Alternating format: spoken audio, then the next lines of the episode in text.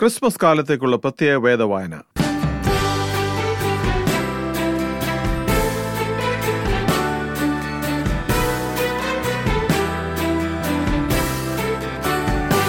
Christmas കാലത്തെ വേദവായന പതിമൂന്നാം ദിവസം.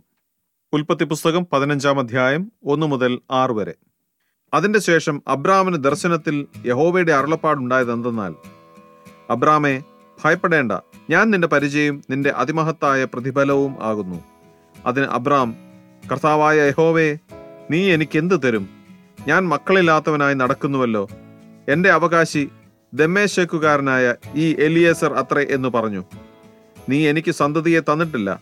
എന്റെ വീട്ടിൽ ജനിച്ച ദാസൻ എന്റെ അവകാശിയാകുന്നു എന്നും അബ്രാം പറഞ്ഞു. അവൻ നിന്റെ അവകാശിയാകില്ല നിന്റെ ഉദരത്തിൽ നിന്ന് പുറപ്പെടുന്നവൻ തന്നെ നിന്റെ അവകാശിയാകും എന്ന് അവന് യഹോവയുടെ അരുളപ്പാടുണ്ടായി. പിന്നെ അവൻ അവനെ പുറത്തു കൊണ്ടുചെന്നു നീ ആകാശത്തേക്ക് നോക്കുക. നക്ഷത്രങ്ങളെ എണ്ണുവാൻ കഴിയുമെങ്കിൽ എണ്ണുക എന്ന് കൽപ്പിച്ചു നിന്റെ സന്തതി ഇങ്ങനെയാകും എന്നും അവനോട് കൽപ്പിച്ചു അവൻ യഹോവയിൽ വിശ്വസിച്ചു. അത് അവന് നീതിയായി കണക്കിട്ടു. ഉൽപ്പത്തി പുസ്തകം പതിനേഴാം അധ്യായം ഒന്നു മുതൽ പതിനാല് വരെ. അബ്രാമിന് തൊണ്ണൂറ്റൊൻപത് വയസ്സായപ്പോൾ യഹോവ അബ്രാമിന് പ്രത്യക്ഷനായി അവനോട് ഞാൻ സർവശക്തിയുള്ള ദൈവമാകുന്നു. നീ എന്റെ മുമ്പാകെ നടന്ന് നിഷ്കളങ്കനായിരിക്ക. എനിക്കും നിനക്കും മധ്യേ ഞാൻ എന്റെ നിയമം സ്ഥാപിക്കും നിന്നെ അധികമധികമായി വർദ്ധിപ്പിക്കും എന്ന് അരുളി ചെയ്തു. അപ്പോൾ അബ്രഹാം സാഷ്ടാംഗം വീണ് ദൈവം അവനോട് അരുളി ചെയ്തതെന്തെന്നാൽ എനിക്ക് നിന്നോടൊരു നിയമമുണ്ട് നീ ബഹുജാതികൾക്ക് പിതാവാകും. ഇനി നിന്നെ അബ്രാം എന്നല്ല വിളിക്കേണ്ടത് ഞാൻ നിന്നെ ബഹുജാതികൾക്ക് പിതാവാക്കിയിരിക്കാൽ നിന്റെ പേർ അബ്രാഹാം എന്നിരിക്കണം.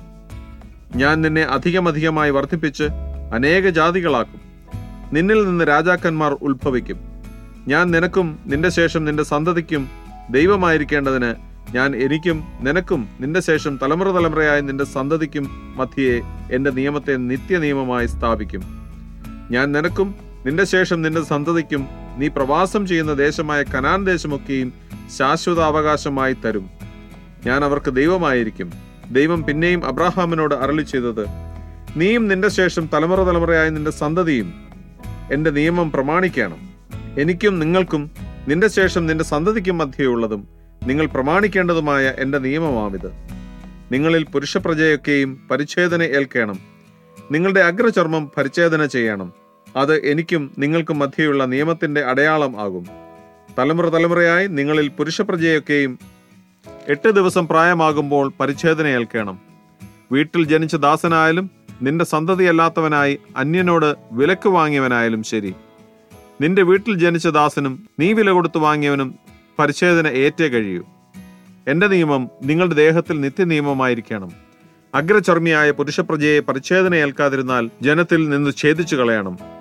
അവൻ എന്റെ നിയമം ലംഘിച്ചിരിക്കുന്നു. ഉൽപ്പത്തി പുസ്തകം ഇരുപത്തിയൊന്നാം അധ്യായം ഒന്നു മുതൽ ഏഴ് വരെ. അനന്തരം യഹോവ താൻ അരുളി ചെയ്തിരുന്ന പോലെ സാറയെ സന്ദർശിച്ചു. താൻ വാഗ്ദത്തം ചെയ്തിരുന്നത് യഹോവ സാറയ്ക്ക് നിവർത്തിച്ചു കൊടുത്തു. അബ്രഹാമിന്റെ വാർദ്ധക്യത്തിൽ ദൈവം അവനോട് അരളി ചെയ്തിരുന്ന അവധിക്ക് സാറ ഗർഭം ധരിച്ച് ഒരു മകനെ പ്രസവിച്ചു. സാറ അബ്രഹാമിന് പ്രസവിച്ച മകന് അവൻ ഇസഹാക്ക് എന്ന് പേരിട്ടു. ദൈവം അബ്രഹാമിനോട് കൽപ്പിച്ചിരുന്നതുപോലെ അവൻ തന്റെ മകനായ ഇസഹാക്കിന് എട്ടാം ദിവസം പരിച്ഛേദന കഴിച്ചു. തന്റെ മകനായ ഇസഹാക്ക് ജനിച്ചപ്പോൾ അബ്രഹാമിന് നൂറ് വയസ്സായിരുന്നു. ദൈവം എനിക്ക് ചിരിയുണ്ടാക്കി കേൾക്കുന്നവരെല്ലാം എന്നെ ചൊല്ലി ചിരിക്കും എന്ന് സാറ പറഞ്ഞു. സാറ മക്കൾക്ക് മുല കൊടുക്കുമെന്ന് അബ്രഹാമിനോട് ആർ പറയുമായിരുന്നു. അവന്റെ വാർദ്ധക്യത്തിലല്ലല്ലോ ഞാനൊരു മകനെ പ്രസവിച്ചത് എന്നും അവൾ പറഞ്ഞു. ഉൽപ്പത്തി പുസ്തകം ഇരുപത്തിരണ്ടാം അധ്യായം ഒന്നു മുതൽ പത്തൊമ്പത് വരെ. അതിന്റെ ശേഷം ദൈവം അബ്രഹാമിനെ പരീക്ഷിച്ചത് എങ്ങനെയെന്നാൽ അബ്രഹാമേ എന്ന് വിളിച്ചതിന് ഞാനിതാ എന്ന് അവൻ പറഞ്ഞു.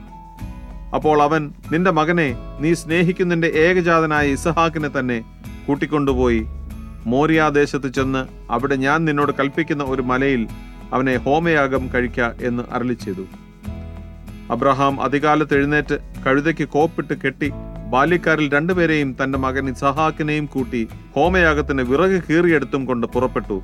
ദൈവം തന്നോട് കൽപ്പിച്ച സ്ഥലത്തേക്ക് പോയി. മൂന്നാം ദിവസം അബ്രഹാം നോക്കി ദൂരത്തു നിന്ന് ആ സ്ഥലം കണ്ടു. അബ്രഹാം ബാല്യക്കാരോട് നിങ്ങൾ കഴുതയുമായി ഇവിടെ ഇരിപ്പീൻ ഞാനും ബാലനും അവിടത്തോളം ചെന്ന് ആരാധന കഴിച്ചു മടങ്ങി വരാം എന്ന് പറഞ്ഞു. അബ്രഹാം ഹോമയാഗത്തിന് വിറകെടുത്ത് തന്റെ മകനായ ഇസഹാക്കിന്റെ ചുമലിൽ വെച്ചു. തീയും കത്തിയും താനെടുത്തു ഇരുവരും ഒന്നിച്ചു നടന്നു. അപ്പോൾ ഇസഹാക്ക് തന്റെ അപ്പനായ അബ്രഹാമിനോട് അപ്പാ എന്ന് പറഞ്ഞതിന് അവൻ എന്താകുന്നു മകനെ? എന്ന് പറഞ്ഞു. തീയും വിറകുമുണ്ട്. എന്നാൽ ഹോമയാഗത്തിന് ആട്ടിൻകുട്ടി എവിടെ? എന്ന് അവൻ ചോദിച്ചു. ദൈവം തനിക്ക് ഹോമയാഗത്തിന് ഒരു ആട്ടിൻകുട്ടിയെ നോക്കിക്കൊള്ളും മകനെ എന്ന് അബ്രഹാം പറഞ്ഞു. അങ്ങനെ അവർ ഇരുവരും ഒന്നിച്ചു നടന്നു. ദൈവം കൽപ്പിച്ചിരുന്ന സ്ഥലത്ത് അവർ എത്തി അബ്രഹാം ഒരു യാഗപീഠം പണിതു. വിറക് അടുക്കി തന്റെ മകനായ ഇസഹാക്കിനെ കെട്ടി യാഗപീഠത്തിന്മേൽ വിറകിന്മേൽ കിടത്തി. പിന്നെ അബ്രഹാം കൈനീട്ടി തന്റെ മകനെ അറുക്കേണ്ടതിന് കത്തിയെടുത്തു. ഉടനെ യഹോവയുടെ ദൂതൻ ആകാശത്തു നിന്ന് അബ്രഹാമേ അബ്രഹാമേ എന്ന് വിളിച്ചു. ഞാനിതാ എന്ന് അവൻ പറഞ്ഞു. ബാലന്റെ മേൽ കൈവയ്ക്കരുത് അവനോടൊന്നും ചെയ്യരുത്. നിന്റെ ഏകജാതനായ മകനെ തരുവാൻ നീ മടിക്കായക കൊണ്ട് നീ ദൈവത്തെ ഭയപ്പെടുന്നു എന്ന് ഞാനിപ്പോൾ അറിയുന്നു എന്ന് അവൻ അരുളി ചെയ്തു അബ്രഹാം തലപൊക്കി നോക്കിയപ്പോൾ പിൻപുറത്ത് ഒരു ആട്ടിൻകൊട്ടൻ കൊമ്പ് കാട്ടിൽ പിടിപെട്ട് കിടക്കുന്നത് കണ്ടു. അബ്രഹാം ചെന്ന് ആട്ടുകൊറ്റനെ പിടിച്ച് തന്റെ മകന് പകരം ഹോമയാഗം കഴിച്ചു. അബ്രഹാം ആ സ്ഥലത്തിന് യഹോവ ഇരേ എന്ന് പേരിട്ടു. യഹോവയുടെ പർവതത്തിൽ അവൻ പ്രത്യക്ഷനാകും എന്ന് ഇന്നുവരെയും പറഞ്ഞു വരുന്നു. യഹോവയുടെ ദൂതൻ രണ്ടാമതും ആകാശത്ത് നിന്ന് അബ്രഹാമിനോട് വിളിച്ച് അരളി ചെയ്തത് നീ ഈ കാര്യം ചെയ്ത് നിന്റെ ഏകജാതനായ മകനെ തരുവാൻ മടിക്കായ കൊണ്ട് ഞാൻ നിന്നെ ഐശ്വര്യമായി അനുഗ്രഹിക്കും. നിന്റെ സന്തതിയെ ആകാശത്തിലെ നക്ഷത്രങ്ങൾ പോലെയും കടൽക്കരയിലെ മണൽ പോലെയും അത്യന്തം വർദ്ധിപ്പിക്കും. നിന്റെ സന്തതി ശത്രുക്കളുടെ പട്ടണങ്ങളെ കൈവശമാക്കും. നീ എന്റെ വാക്ക് അനുസരിച്ചതുകൊണ്ട് നിന്റെ സന്തതി മുഖാന്തരം ഭൂമിയിലുള്ള സകല ജാതികളും അനുഗ്രഹിക്കപ്പെടും എന്ന് ഞാൻ എന്നെ കൊണ്ട് തന്നെ സത്യം ചെയ്തിരിക്കുന്നു എന്ന് യഹോവ അരുളി ചെയ്യുന്നു. പിന്നെ അബ്രഹാം ബാലിക്കാരുടെ അടുക്കൽ മടങ്ങി വന്ന് അവർ ഒന്നിച്ചു പുറപ്പെട്ട് ബേർഷേബയിലേക്ക് പോന്നു. അബ്രഹാം ബേർഷേബയിൽ പാർത്തു. ഈ വചനങ്ങളാൽ ദൈവം നമ്മെ ഓരോരുത്തരെയും അനുഗ്രഹിക്കുമാറാകട്ടെ. ആമേൻ.